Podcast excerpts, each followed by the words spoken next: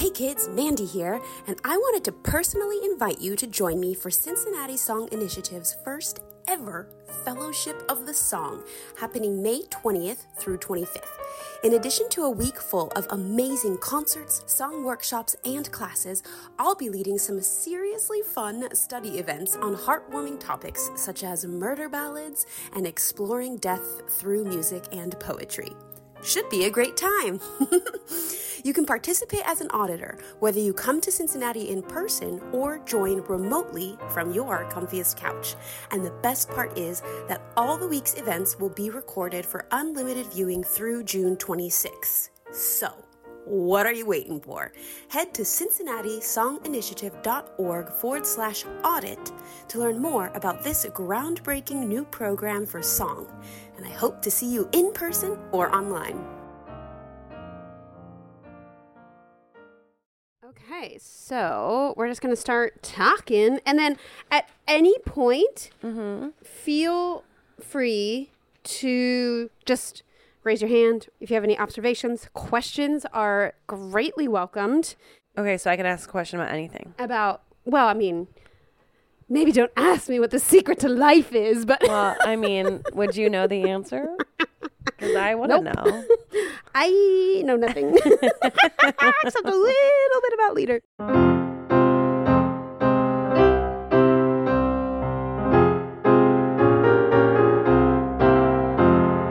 Hey, kids, and welcome to Follow the Lieder with me, your host, Mandy Madrid Sigic.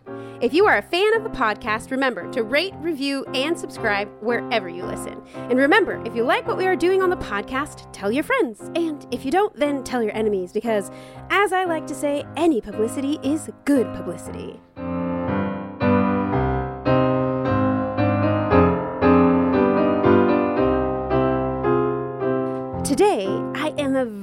Very excited to deliver to you, my beloved listeners, a surprise bonus episode of Follow the Lieder to accompany the Ruckert extravaganza hosted by CSI.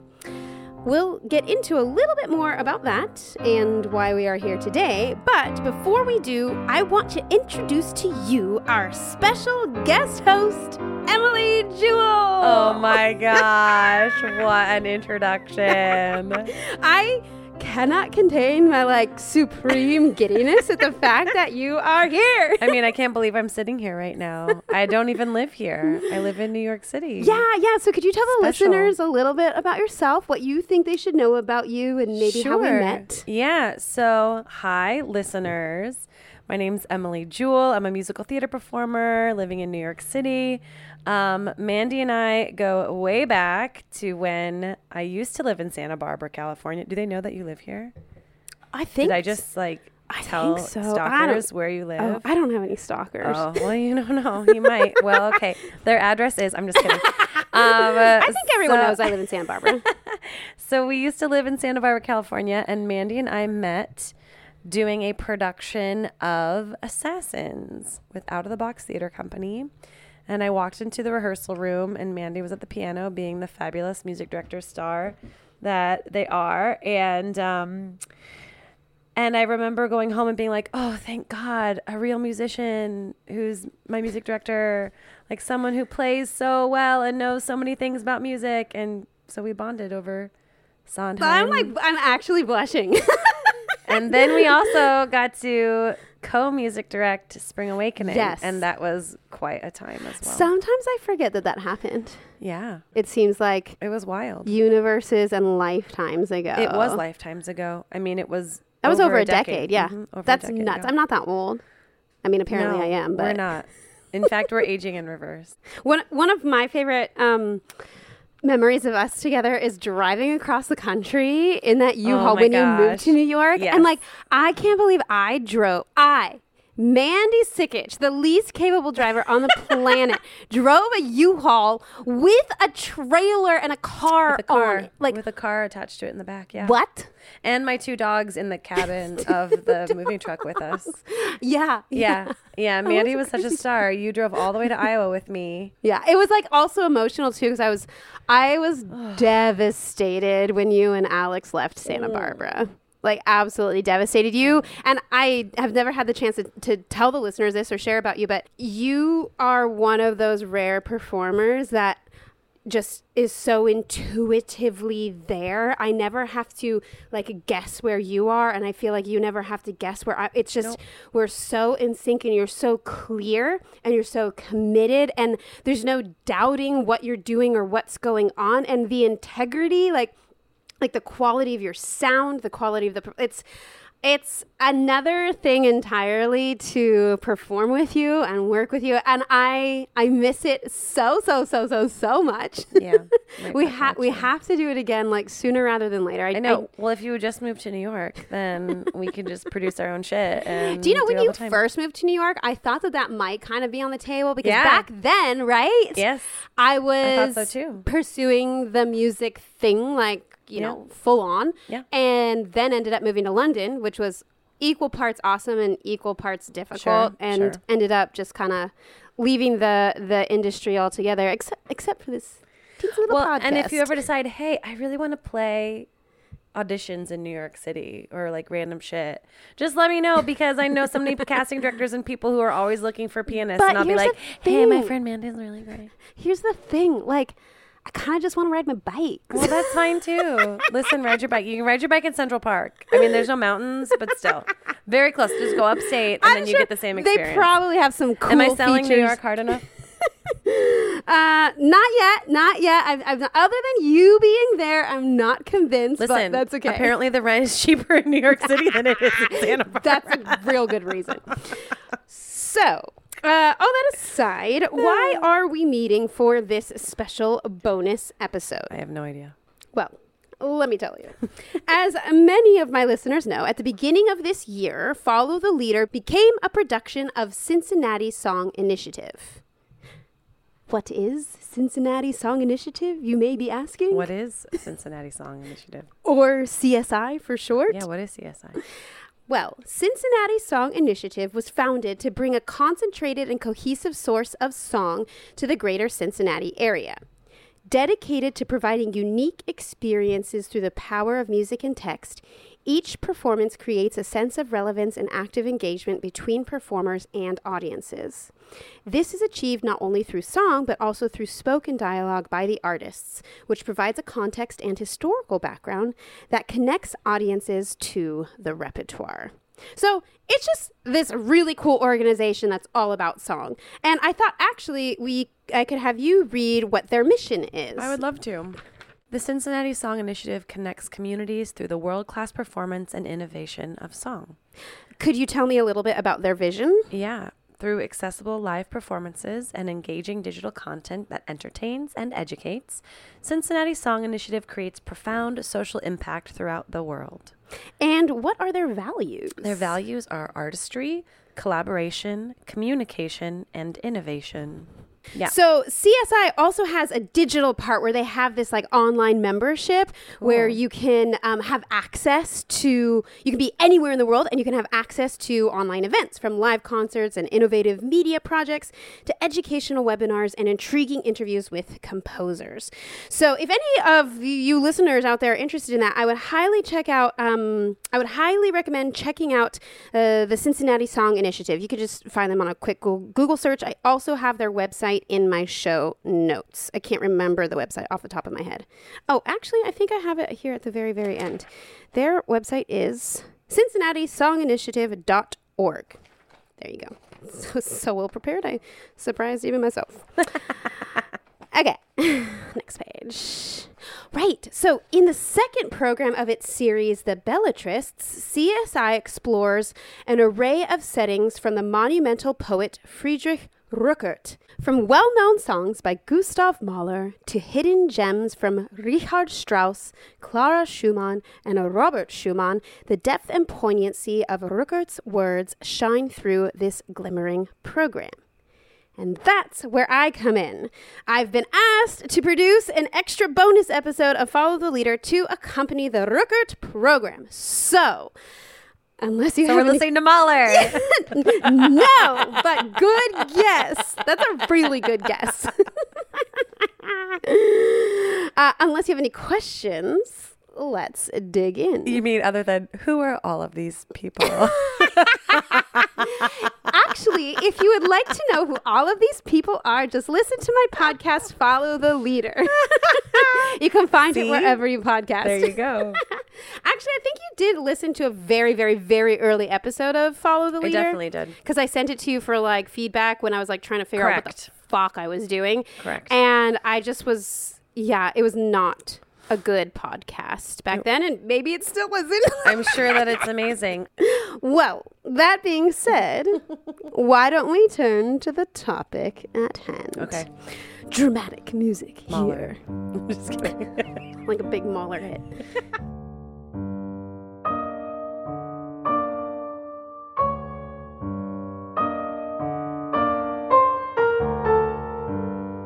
The last of the grand old generation of German poets is dead. Within 10 years, Eichendorff, Heine, Uhland have passed away. And now, the death of Friedrich Rückert, the sole survivor of the minor gods who inhabited the higher slopes of the Weimar Olympus, closes the list of their names. I didn't write this, by the way. It's very dramatic. I'm into it. Yet, although with these poets in time, Rückert was not of them in the structure of his mind or the character of his poetical development. No author ever stood so lonely among his contemporaries. Looking over the long catalogue not only of German but of European poets, we find no one with whom he can be compared. His birthplace is supposed to be Schweinfurt, but it is sought, in reality, somewhere on the banks of the Euphrates. His true contemporaries were Saadi and Hariri of Basra. That, of course, was from an article in the July 1886 edition of The Atlantic. You know, your favorite one. 1886. Yeah, Wow. rolling it back. By invoking the image of the Euphrates and the spirits of Persian and Arab poets, the author Bayard Taylor was referring to Friedrich Rückert's extensive work as a what was then called German Orientalist. Mm. As you might guess, Problematic. yeah, there's a bit to unpack with that designation, mm-hmm. and we will get into it. But before we do, let's just chat a little bit about the poet Friedrich Rückert himself. I have to admit, this is one of those really hard German w- names for me to say. Yeah, you're doing a great job. I don't have the ger- the correct like German R. Anyway, Let's just call him FR. FR, I like that. So I- Freddie R. I'm gonna do my best with his name, but like, please, listeners, like, do not come at me this pronunciation. so, uh, good old FR was born Yeah, in there it is. 1788. He worked as an editor for a while, and he studied philology in depth. Listeners will remember another important poet who is also a philologist, Wilhelm Müller, whose Winterreise text we've been discussing throughout the course of season two of Follow the Lieder. And for those of us who might have forgotten what philology is, Emily, Yep. could you remind us? I would love to because I'm definitely not hearing this for the first time today. Philology is the branch of knowledge that deals with the structure, historical development, and relationships of a language or languages. well said, well said. Thank you. It helps that it was typed up on that paper for mm-hmm. you. yeah, it was nice that I could read it. I didn't have to remember it exactly word for word. So, Rückert was a sensitive and very educated man with a deep, deep respect for the power of language. He held the view that we could all learn a great deal from reading poetry in languages other than our native tongue, which I highly agree with. He was convinced that understanding poetry from other parts of the world could help us to have access to differing views on life. That feels right.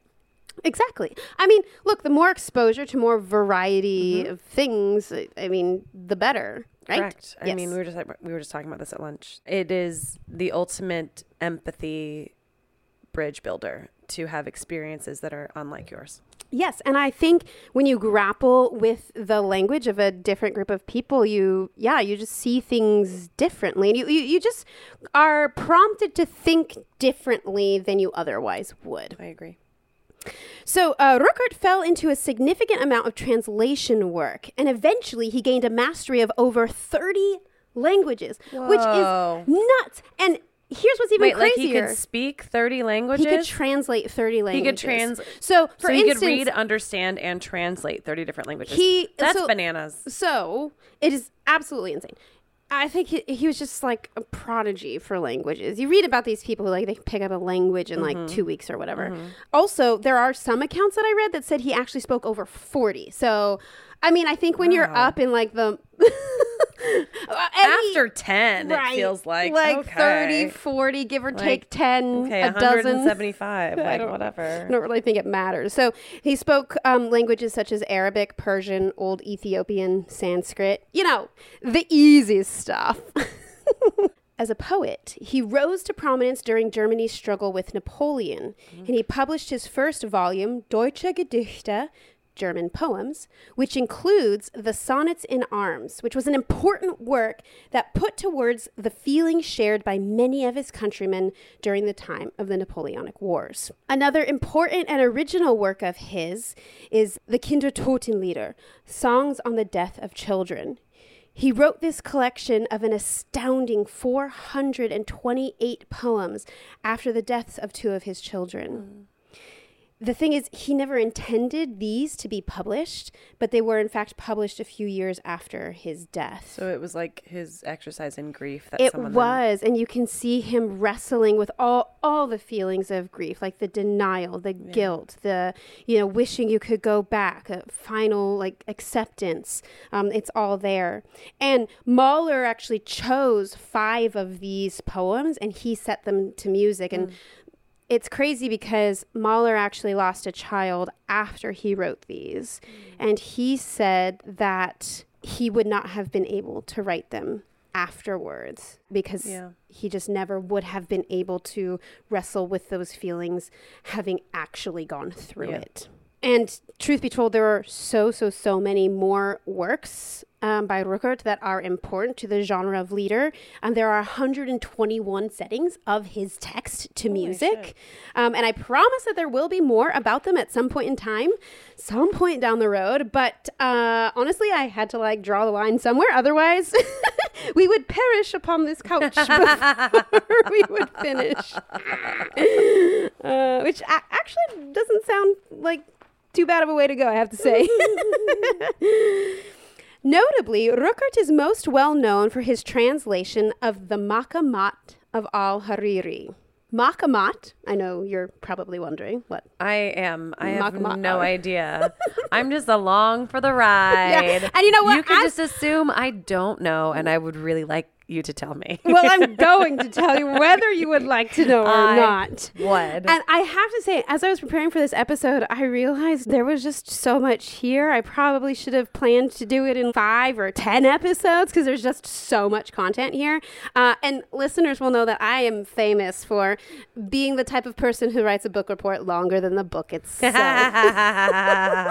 Something I was actually accused of when I was a child. That's hilarious. You're know. just very thorough. I just like to have a full understanding, and sometimes it's hard, especially when you're getting into things such as Arabic poetry of the 11th century, like which is Yeah. what we are about. Oh, okay, great. I can't wait. The makamat? Yes. So, makamat, I can't remember what the singular form of the word is, but this is the plural form of the word. Makamat uh, were uh, belonged to a literary genre that originated before Al Hariri, who was a poet, was even born.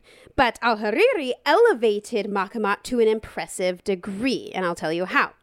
His Makamat consists of 50 anecdotes told by a man named Abu Zaid to another man named Al Harith, who is the narrator.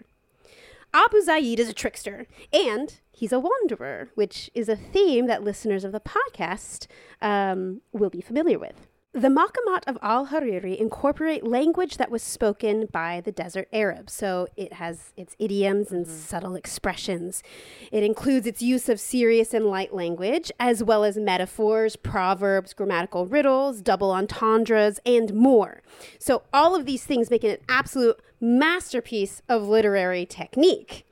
And in fact, one of the anecdotes I found this so so so fascinating and just a marvel. It's called the reversal, and its sentences can be read in reverse, What? giving each passage an opposite meaning of what the four. Isn't that nuts? Yeah, Like, that's really cool. What has to be going on in your head to be able? There's like a level of genius that some artists just possess. Like I the facility with language, I don't even understand. Like I can't comprehend. And when I learn these things, it's a little like mini explosion in my brain. It's like whenever I eh, study Sondheim, right? Uh-huh. Like whenever I'm Yeah. like really like digging into a piece and I'm like, "Oh, F. That means this." And then it goes back to this and it Yes. the s- the tiny tiny little details that you don't notice until your 12th time through it. yes. It's yeah. Yes. So I think this is one of those pieces of work that's just absolutely mind boggling in Mm-hmm. how genius it is. And I did keep thinking that as I was researching all of these things, it's actually quite difficult for me to write. The writing part of my research or the writing part of this podcast is always what takes so, so, so long because I feel like I can't do words good. well, when you're talking about people who are mm, like perfection Yeah. at it, it's really hard to feel like anything that you write is going to sound well, and- worth sharing alongside their name. But it is. You're very eloquent. It's Oh, going really well. thank you so Yeah. much. I'll pay you for that compliment. Oh, I can't wait. I can't wait to be paid. I, in fact, I think I am paying you I with your think, glass of um, wine. I think the Chardonnay is payment enough. So, Makama in general were intended to be read aloud before a large gathering, and while it was customary at the time to embellish and improvise parts of Makamat, Al Hariri intended his finished work to be recited without any embellishment whatsoever. You can imagine, because if he took all that time to write Yeah. something that could be read both forward and backwards, like it's got to be the way he Do wrote it. What's on the page? Do what's on the page. Exactly. So you can see why a work of this nature was so appealing to someone with a facility of language that Ruckert had. Mm-hmm. Can you even imagine the challenge of having to translate this work into another, like the complexity? No, because you still have to be able to read it backwards and forwards, right? Right. In another language. And I don't know the level to which he was successful, but I, I assume it to be, you know, quite a high degree simply because he is so well known for his translation of this work. Um, also, it's just, I respect it so much because I deal a lot with, you know, these the translations of the poems that we talk about on the podcast, and um, there's so many times where I'll I'll read lots of different people's translations, and um, and you'll see that one person will catch the essence of something that another person won't quite catch, and um, if and you realize that actually neither one of those really catches the true meaning if you know the true German. And I'm not even a fluent German speaker; like I have some facility like with the poetic langu- language, um, but it's just it's such a crazy world when you're dealing with putting words and concepts from one language into another because it's just it's an impossible task because one word in one language doesn't o- often carry all of the Well, I was just gonna connotations that another word has Especially because the German language itself, I know, has so many different words to describe feelings that the English language simply does mm. not. Like these extra delicious words that like really help describe something you're feeling. And part of that is because they like to do this thing. It's totally escaping me what it's called right now, but where they just like smash words together. So I they'll love that. take, you know, like a, a famous one for um, Lieder lovers is Waldeinsamkeit, which is forest loneliness or forest solitude. It's a very specific type of Yeah. feeling, right? This Yeah. forest solitude. We don't. And in the English language, we wouldn't have that specific of a of a word to Right. des- describe that. Right. Um, and yeah, so you're exactly right. Uh, okay, where was I? I need to get back to my about notes something here. on the Lieder podcast. So Congratulations. I'll pour you another glass of wine. so, oh, now we have to get serious. Mm. Let's talk a little about this genre of work in which Ruckert was engaged.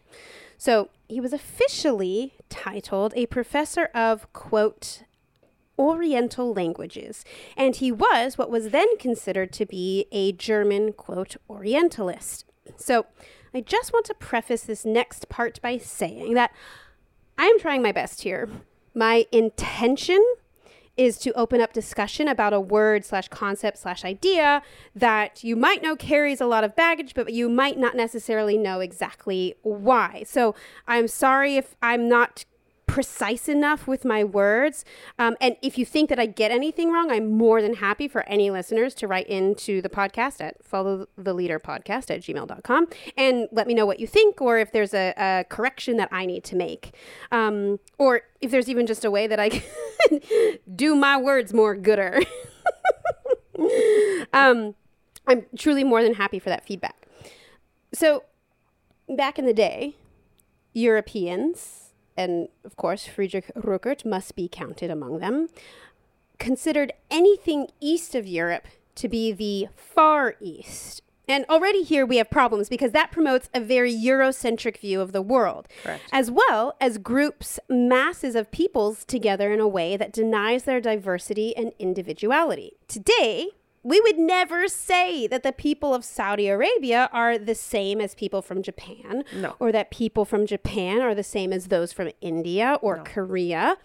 But back in the day, all these places would have been lumped together and considered, quote, the Orient. Literature and concepts from faraway places have often captured the imagination of artists, writers, all sorts of creators, right? Who can deny the allure of a far off, mysterious land?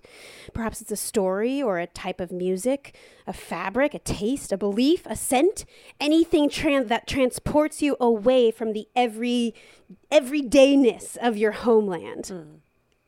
So it makes sense that we'd be interested in things that are for us out of the ordinary. But we have to remember those words for us. For another person, say the person living in that far off place, our own everyday ideas, music, artwork, beliefs would be considered out of the ordinary, perhaps alluring in their foreignness. So it really there's there's not one part of the world that's the center and then everything else is other. No, absolutely not. I'm going to quote from an excellent article written by Christopher Hill about this topic, though this article of his focuses mostly on the issue of not calling specifically Japan the Orient. I think the overall idea applies. Quote There are several reasons scholars now avoid using phrases like the East, the Far East, and the Orient, including the exoticism they convey, their association with modern empires, the skewed view of world geography they present, and their tendency to homogenize large, diverse parts of the world as if they shared a single cultural identity. In place of these big phrases, I would suggest the simple solution of being specific. If one means Japan, say so. If one means East Asia, use that phrase. Mm-hmm. They may not sound as grand, but they probably convey what one means better. Also, side note, it is never okay to call a person Oriental. No. Again, I repeat, people should never be assigned the designation Oriental. So, that's where I'm going to leave that for right. today. Um, I thought it was important because I, I don't know, it just bothered me a lot as I was researching because it, this phrase was just being used over and over again. Like it's just fact. Yeah, and I mean there ha- I did read some things that for example, an oriental rug or oriental spices, like those things can kind of be passable, but I don't really see Not how really anymore. Right. Yeah, I don't really see how because it, it's just not specific enough. You're you're feeding into that same grouping together of of different peoples that Mm-hmm. denies them their individuality, and that's not okay. No, one hundred percent. Um, why are we erasing anyone's identity just to call them some other term that white people made up? Right. Right. They and didn't. That's not a term that they chose for themselves. That is a term that correct. white colonizers said about them. Yes. Correct. And I think that so often there are things that are descended from colonialism that we just don't think enough about. Yeah. Uh, and this this to me is one of those things. So I, I really thought it was worth the discussion. Do you find that this is a question? Yeah. Do you find that there are a lot of things like that in classical music that you are yeah, I mean, against? I've run, I've definitely run across the whole Western Eastern thing, like crazy. Um, that happens a lot. And just because so much of um, classical music, I was gonna say I would assume the answer is Yeah. yes, and you have a long list of examples. Y- yeah, I, I mean, we descended from musical tradition that originated in Europe. Right. So, you know, I love Schubert. I'm addicted to Schubert. Like I can't get enough Schubert and and there's nothing wrong with that, but you can't you can't deny other other types of music from other parts of the world. You can't deny the artistic transcendence of those other genres. Um, so while I haven't studied any of them to the same depth that I've I've studied Lieder, um, specifically, you know, Schubert and other other composers of the 19th century. Um, I don't deny that other genres have an absolutely like astounding value to them. Um okay, well how do we get back to my notes here?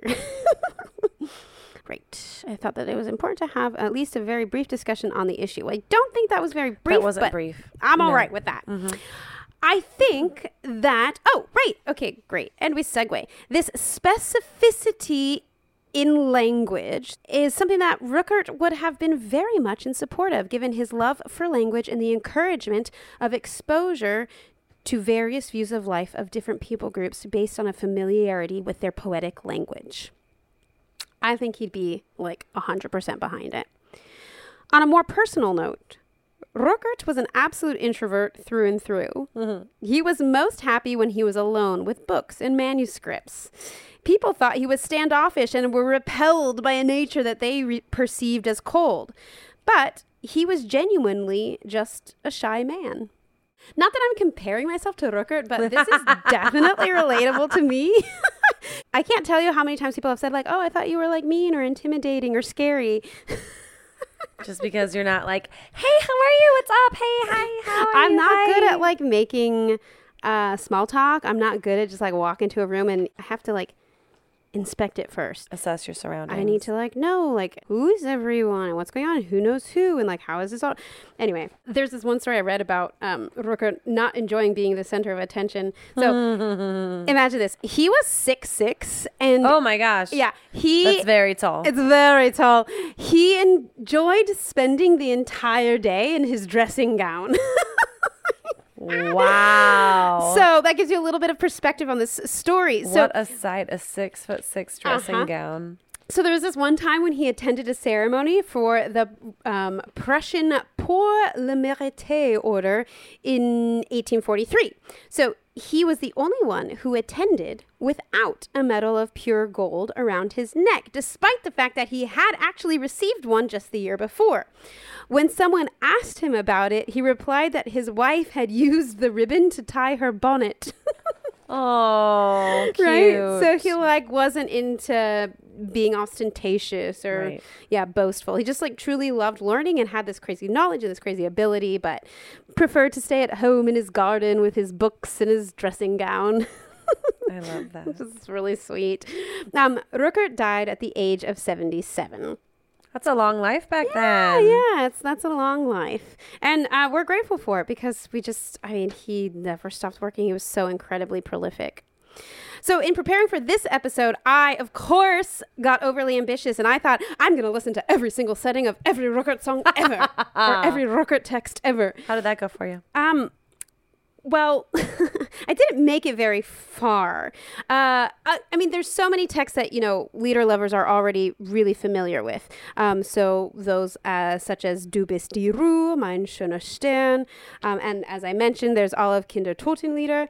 Um, but as I was, you know, becoming invested in this in this listening uh, scheme of mine, I discovered the text of Ferne Lieder set to music by the 20th century composer Alban Berg.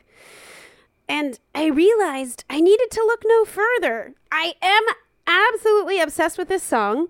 Uh, so that's the song that we're going to cover today. Okay. Do you know anything about this Alban Berg? Nope. I didn't think you would. Not like no offense. Like I actually I have a bachelor's of fine arts in musical theater performance. I, to be perfectly honest, didn't know a ton about him before Oh, see, you didn't researching. like there were some like like I knew of his opera Wozzeck, and I knew that. Oh my god! Okay, there is. I know why I did not know much about Berg because I purposefully pushed him from my mind because there was this one time in London where I was playing one of his songs for a master class with Graham Johnson, and Emily. I fucked up the ending so badly in front of Graham Johnson and the whole masterclass. I, it makes me sweat just thinking about it right now. So I think I kind of pushed like Berg out of my mind because of that experience. He probably forgot that you messed up. I'm sure he did because I don't matter to him. I don't think anyone else is sweating about it. Is all I'm saying. I think, I think you can let that one go. But that moment, well, I probably can't. I think it's gonna live in like a special place in my brain until the day I die. Insecurities. okay, uh, so we got to talk about Berg. Berg was a member of the so called Second Viennese School of Music, a school which consists of basically Schoenberg and his two students, Webern and Berg, though a few of Berg's students are often grouped in as well. Berg was born in Vienna in 1885 and actually showed a love for literature before he showed any interest in music. He only began composing at age 15 and had no formal musical education until 1904 I'm sorry. Only began composing at 15. Right, only. Like, oh, he waited until he was 15. Okay. I mean, he might as well call it a day. Yeah, you were basically a grown One up foot in the casket. uh, so he had no formal musical education until 1904 when he began studying with the Arnold Schoenberg. Under the tutelage of Schoenberg, he learned about 12 tone technique and the concept of developing variation, where everything within a composition, all aspects, are derived from a single idea. 12 tone technique, uh, in case you or any of the listeners are wondering, is this crazy compositional technique where all 12 tones within the chromatic scale are um, used in a are used like in a sequence and you cannot repeat one until all 12 have been used. And so like the entire composition will be derived essentially like from that 12 tone row. So you could see how that could result in some music that seems like um, just very uh, I don't know, intellectual and, and very like kind of rigidly structured. I personally am not the hugest fan of 12 tone music. I find it intellectually interesting, but not Maybe not so fun to sing or pleasant play. to listen to. Yeah. Some people really dig it. I have a friend who's like super into singing 12 tone stuff and yeah, she's super into it. Well, yeah. whatever floats your boat. Yeah, you know? Um, okay. One of my favorite facts about Berg is that he was involved in something called the Scandal Concert. Oh. Which, uh, you guessed it, it was a scandal Was it a concert. scandal? so, yeah, here's the story. This concert took place in Vienna in 1913 and was conducted by Schoenberg. On the program were works by Webern, Zemlinsky, Schoenberg, Berg, and Mahler's Kindertotenlieder. But the audience never got to hear the Mahler because during the performance of Berg's two songs, the audience became so shocked and upset by the wildly experimental nature of the music that they began to riot, and they even called out for the poet and the composer to be committed to an asylum. They rioted Yes, in a concert. Not the only time, actually, that a riot has happened because of a concert. Oh gosh. Because of 12 tone music? Because the the music was so experimental. I think there were elements of 12 12 tone like the 12 tone style in it. I did listen to um excerpts from that song cycle and yeah it's it's not the most pleasant thing to listen to but it's also not the worst thing i've ever heard. Uh, but i think for its time it was it was just wild. They could not this was not music to them do you know what i mean The audacity that they think that they can just like riot during an artistic expression is I think though it's the same sort of thing. Like even when rock, think about when rock music, like you know, came into the uh-huh. cultural view. Like Sure. people said that's not music, you know, and then Right. rap came, and But it people said that's not. like it all is. That's the thing. Like Truly, yeah. Are you doing some kind of rhythm or notes? Guess what? That's music. But people Boop, had boop, all boop, these ba-doop, rules. ba-doop. I just made music. I'm just saying. A masterpiece, in fact. um, so, right. So rules are bullshit. But anyway, continue with the scandal. So these people were into the rules, and Berg was not following them. So, like I said, they they called out for the poet and composer to be committed to an asylum. But the Oh, geez ironic Louise. thing was was that the poet actually already was in an asylum. Oh. I know. I shouldn't be laughing. It's very sad. Uh, that that's one of the ironies. With the kerfuffle and the hullabaloo wildly raging about, the concert organizer, a man named Erhard Buschbeck, ended up slapping a concert attendee square in the face. I can't. Here's my favorite part. Here's my favorite part. At the trial for this event, it was said that Buschbeck's punch had been the most harmonious sound at the entire concert. Oh my gosh. I want to go to a scandal concert. Oh my gosh, me too. But what would that even look like now? I, honestly, I don't because that would be like a crowd enraged, and that yeah, would be no, I'm not into like, that. That sounds really unsafe. I don't think so. The introvert in you is like, no, no, no. I'll be home with my books. when I go to like a concert that's like in a festival type setting, I'm always like on the fringe. Like I can't be No. like in the thick of you know No. people. We Yeah. went to Madison Square Garden and saw Lizzo a couple weeks ago, which was fucking amazing. But I was like, I am sitting way up here. I want nothing to do with Mm-hmm. Yeah. all of that down there. It's too much for my anxiety. uh, the part of me that's like, you know, rubbing my hands together, saying like, "Ooh, what's up?" Like that part of me is like, "Ooh, I want to go to a scandal concert," but every other part of me is like, "No scandal concert." No, you want to be across the street, like in the with church. binoculars. Yes, in like the, the church bell tower with binoculars. and like, like, a, a cardigan on or like Uh-huh. a shawl wrapped around. my exactly. So no one knows who you are, but you got to absorb all of it as it was happening. Oh man. Well, I'm not sure if it was as a result of the scandal concert experience, but Berg helped Schoenberg run his Society for Private Musical Performances, which, quote, sought to create the ideal environment for the exploration and appreciation of unfamiliar new music by means of open rehearsals, repeat performances, and, most importantly, the exclusion of professional critics. Nice. Yeah. And again, I'm not sure if that was as a result, but like you can see why they would want to exclude certain types of people and why they would try to create this kind of atmosphere because they knew what they were doing was experimental. Right. Only people who are game to play get to come. Exactly. Yeah. Exactly. Uh, as was often the case with many musicians during the third decade of the 20th century. Wait, is that the third or the fourth? That's technically the fourth decade. The 1930s. Um, Berg's music came to be considered degenerate and was eventually proscribed by the Nazi government, not because he was Jewish, but because he had studied with Schoenberg, who was. Sadly, Berg never got to see a resolution to this cultural slash political conflict in his home country because he died from sepsis on Christmas Eve of 1935. And this story is so bizarre. He got stung by a wasp in November. And so, you know how like we all have bacteria on our skin, right? A wasp sting gave Yes. him sepsis. Listen to this. Let me tell you some science right now. So, we all have bacteria on our skin. well, okay, too bad you're gonna get some.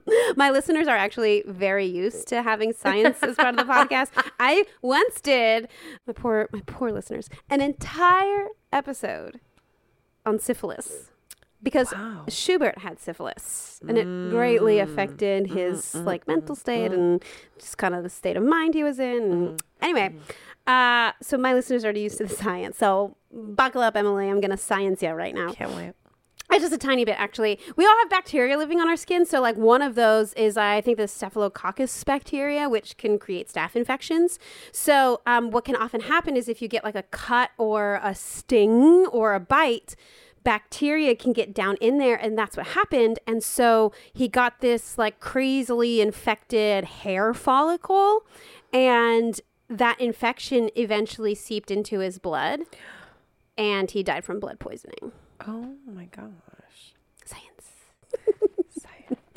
Uh, That's wild. it's just a dumb. It's a dumb ending. I hate when a composer's life story ends that way. It makes me so mad. Because it just is like, oh, this is so boring and human. Uh, no. It's like I, the human part of it. I, I just mm, he deserved better. I feel like you know, like more, time.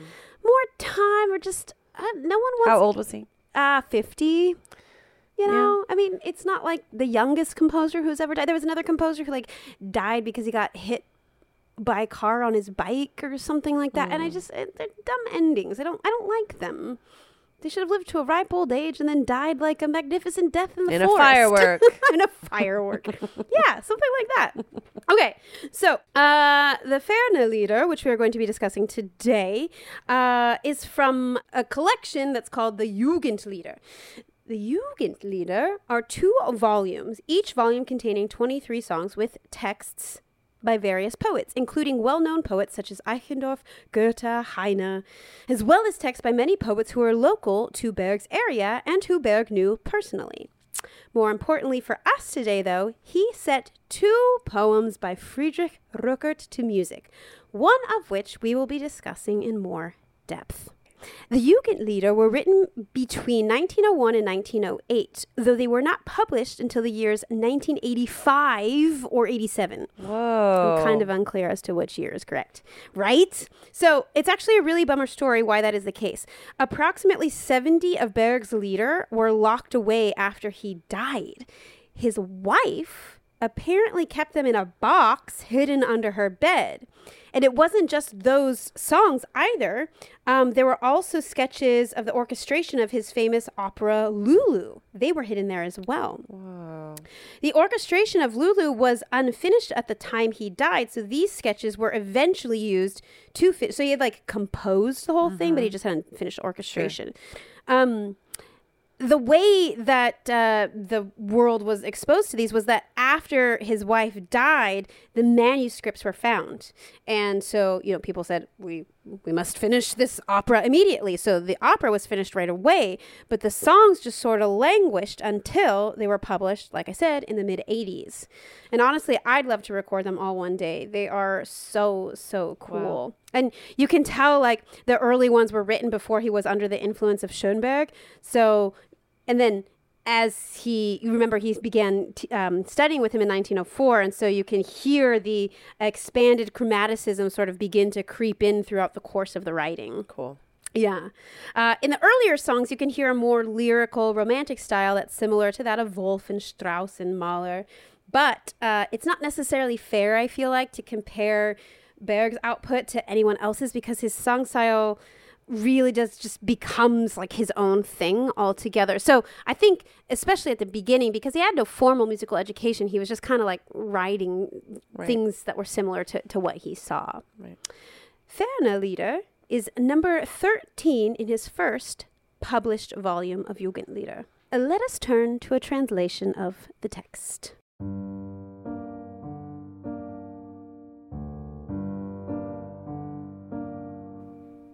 Ferne Lieder, distant songs. Roses, a cypress grove, over the sea in evening light black swallows fly. Out of the white villa reaches a soft lament. A woman plays and sings songs of other days. A great silence spins. The fountains rise, and the distant songs, our silence become loud. I love this. So few words, and suddenly we have an entire world set before us. I think in my mind, I see a vast expanse shrouded in shadows. The fountain is ancient, and the cypress trees hold many secrets, have seen many things. The image of the sea hints at a far off land across its vastness.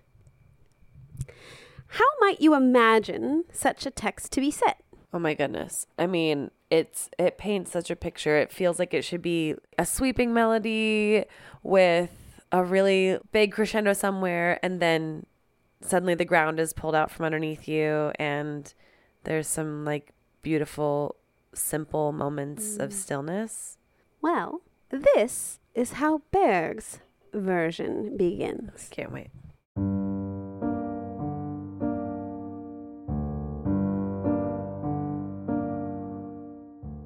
Remember how the text said a woman plays and sings? Yeah. I think this is her accompaniment. Yeah. So perhaps it's on like some sort of stringed instrument. Mm-hmm. Uh, maybe it's a personal instrument or an ancient one. I'm not really sure. But it's a simple and uncomplicated accompaniment, Mm. like the text of the poem itself. Because of how the poem plays out, though, when we first hear this, we don't realize this is her until later.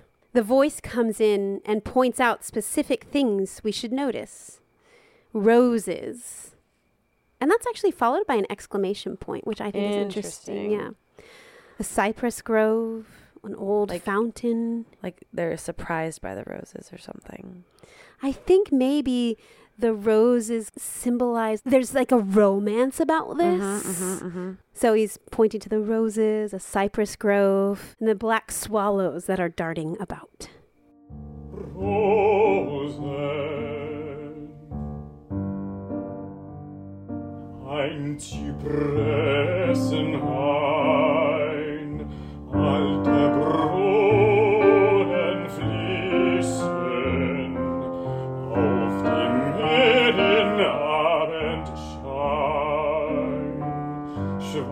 schwarze Schwalben.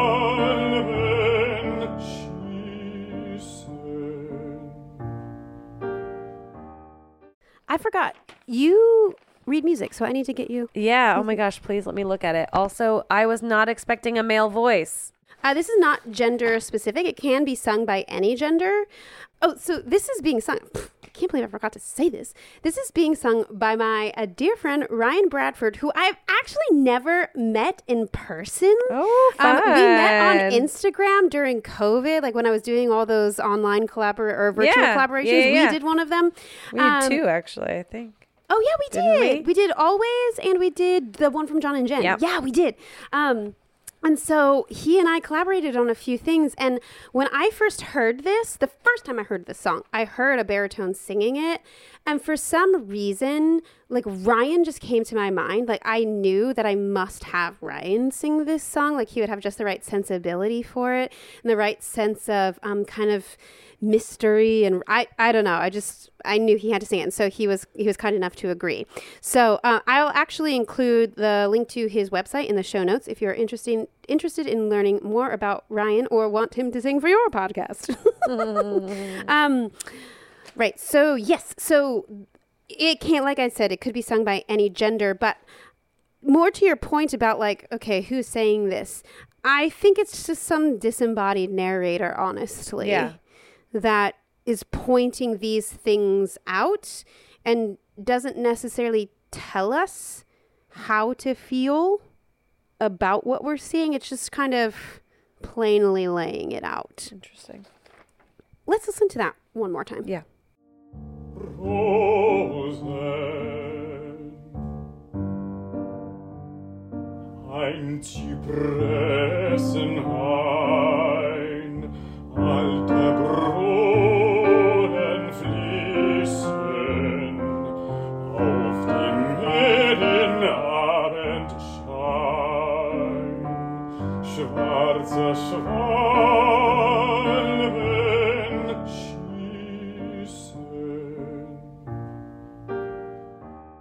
Though things are moving, the water of the fountain, the black swallows, it all seems a bit unnaturally still.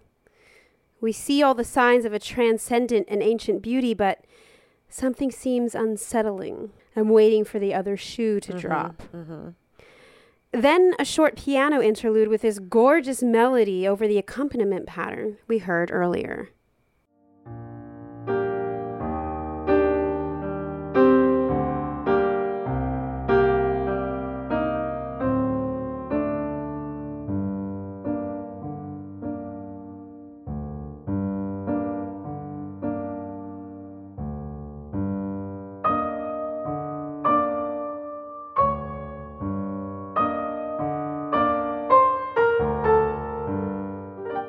Voice returns and points out a white villa and the fact that the melody we hear is a soft lament. Oh,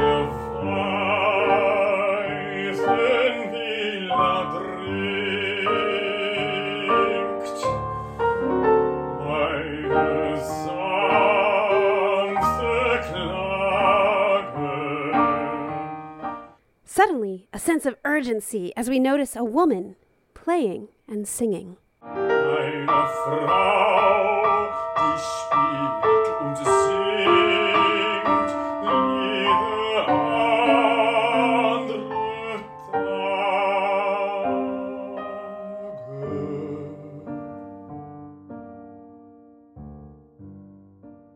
It's only after this line is sung that we understand aha! The simple accompaniment figure we heard was probably her own accompaniment, and the soft lament we heard in the piano interlude was actually her own soft lament. We are told that she sings songs of other days. What is she lamenting about, I wonder? Clearly, she yearns. Is she lamenting a lover, her homeland, her family? I kind of think that the rose points to perhaps a romantic type of love, Sure. but I personally don't really know. We hear her accompaniment again, and then the final stanza where we learn that a great silence is being spun, and that her songs are the silence becomes sound. Eine große Stille spinnt, die fontänen scheinen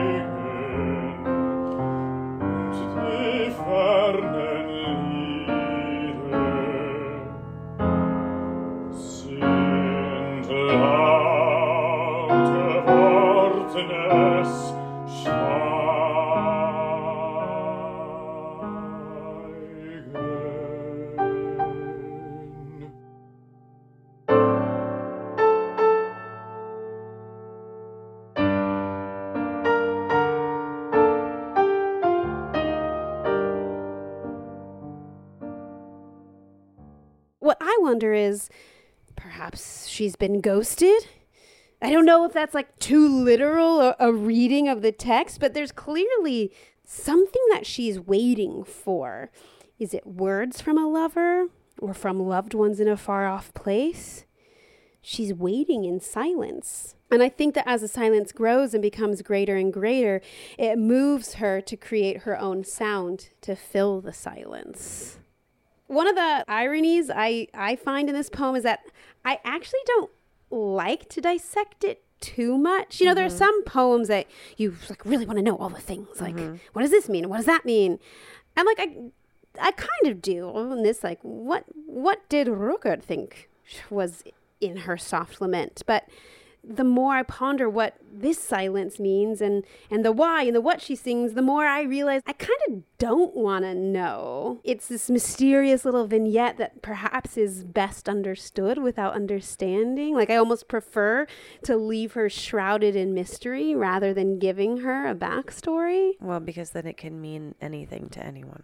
I've never really found that in a poem before. Usually I like to like understand all the things about the thing, which is how we end up with 2-hour-long podcast recording sessions. um, but this thing, no, I've, I've got to put it away and let the mystery live on. Do you want to take a full listen? I do. to I wanna song? hear the whole thing. Okay, here we go.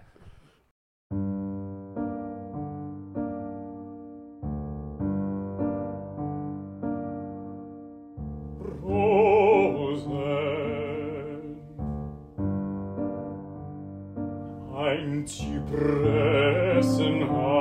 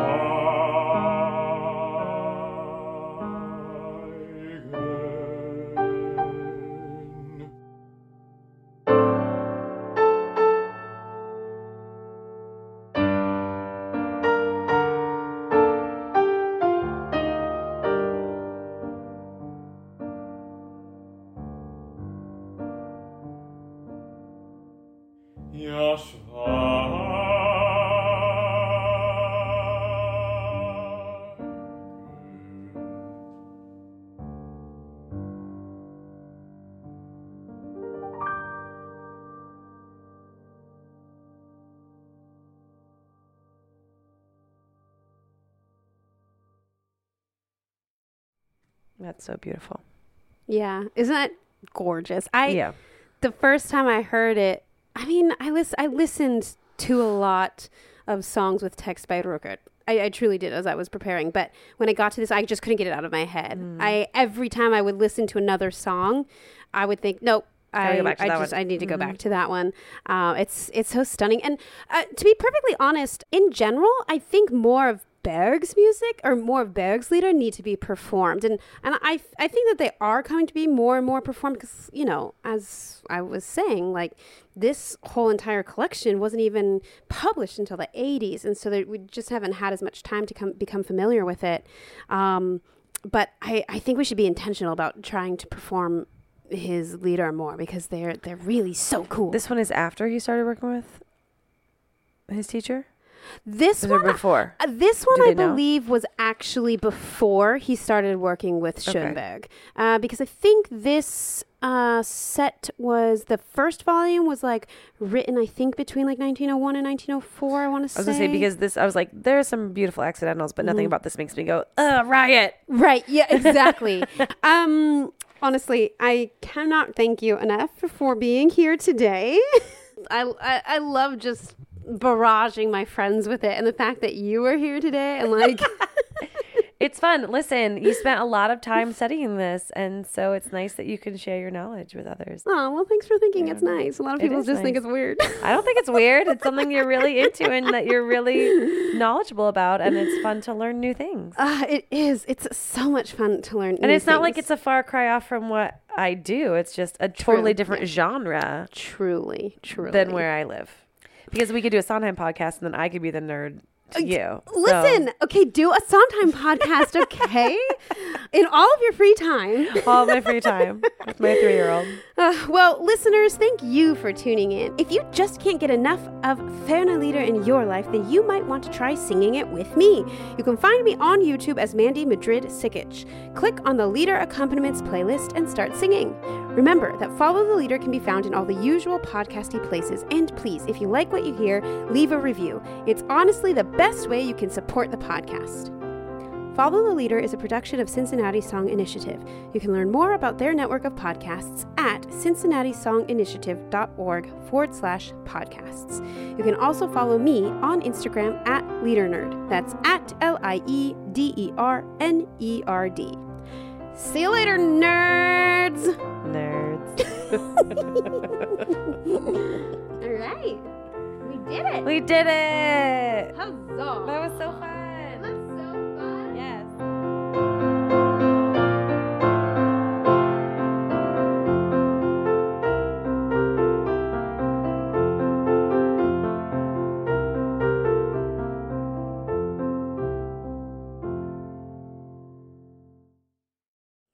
Oh, I just licked my microphone. oh no! I wish for that to never happen again. Sick. Okay, stop licking your microphone. oh my god. Oh, my life is over. That was so creepy. If you love this podcast, then you'll love the Song Cycle podcast, also by Cincinnati Song Initiative. Song Cycle introduces the coolest and awesomest leaders of the song world today and dives into getting to know them and their unique stories, where they think song in the 21st century is headed, and lots of other great topics. If you're looking for your next source of inspiration as you continue on your own musical journey as a song lover, look no further than Song Cycle with me, your host, Sam Martin. Subscribe wherever you get your podcasts and join the conversation.